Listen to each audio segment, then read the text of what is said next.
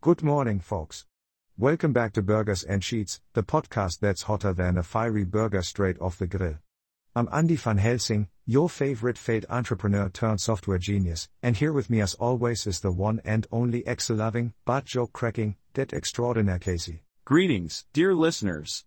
It's a pleasure to be with you on this fine Tuesday morning, where we dive deep into the saucy world of spicy things and unravel the mysteries behind the beloved Tabasco sauce. Casey, my spicy amigo, do you ever wonder why people are so drawn to the fiery allure of spicy foods?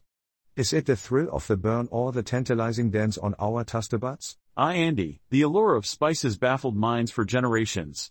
The history of Tabasco sauce, that iconic elixir of heat and flavor, is a tale as rich and complex as its peppery essence. Indeed, Casey.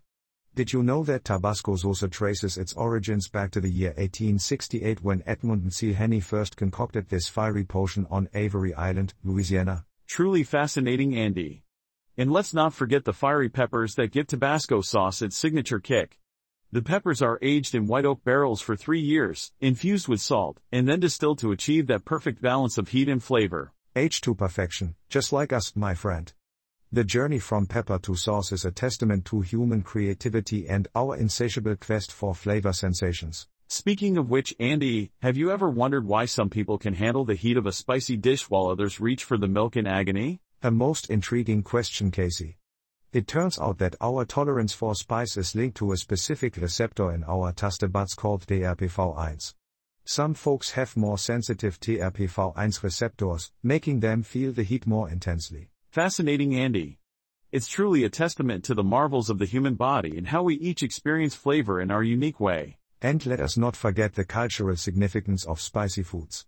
Throughout history, spices have been prized for their medicinal properties, preservation qualities, and of course, the sheer joy they bring to our taste buds. Absolutely Andy. From ancient civilizations to modern day foodies, the love for spice transcends borders and unites us in the shared experience of culinary delight. Well said, Casey. And with that, dear listeners, we come to the end of yet another sizzling episode of Burgers and Sheets. But fear not, for we leave you with a tantalizing trivia nugget to ponder. Did you know that the Scoville scale, which measures the heat of peppers, was invented by pharmacist Wilbur Scoville in 1912? Mind blowing, Andy.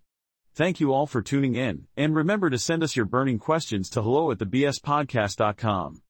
Don't forget to share, subscribe, and spice up your day with Burgers and Sheets, now available on Spotify, Apple Podcasts, and all your favorite podcast platforms. Until next time, stay spicy, stay curious, and stay hungry for more knowledge.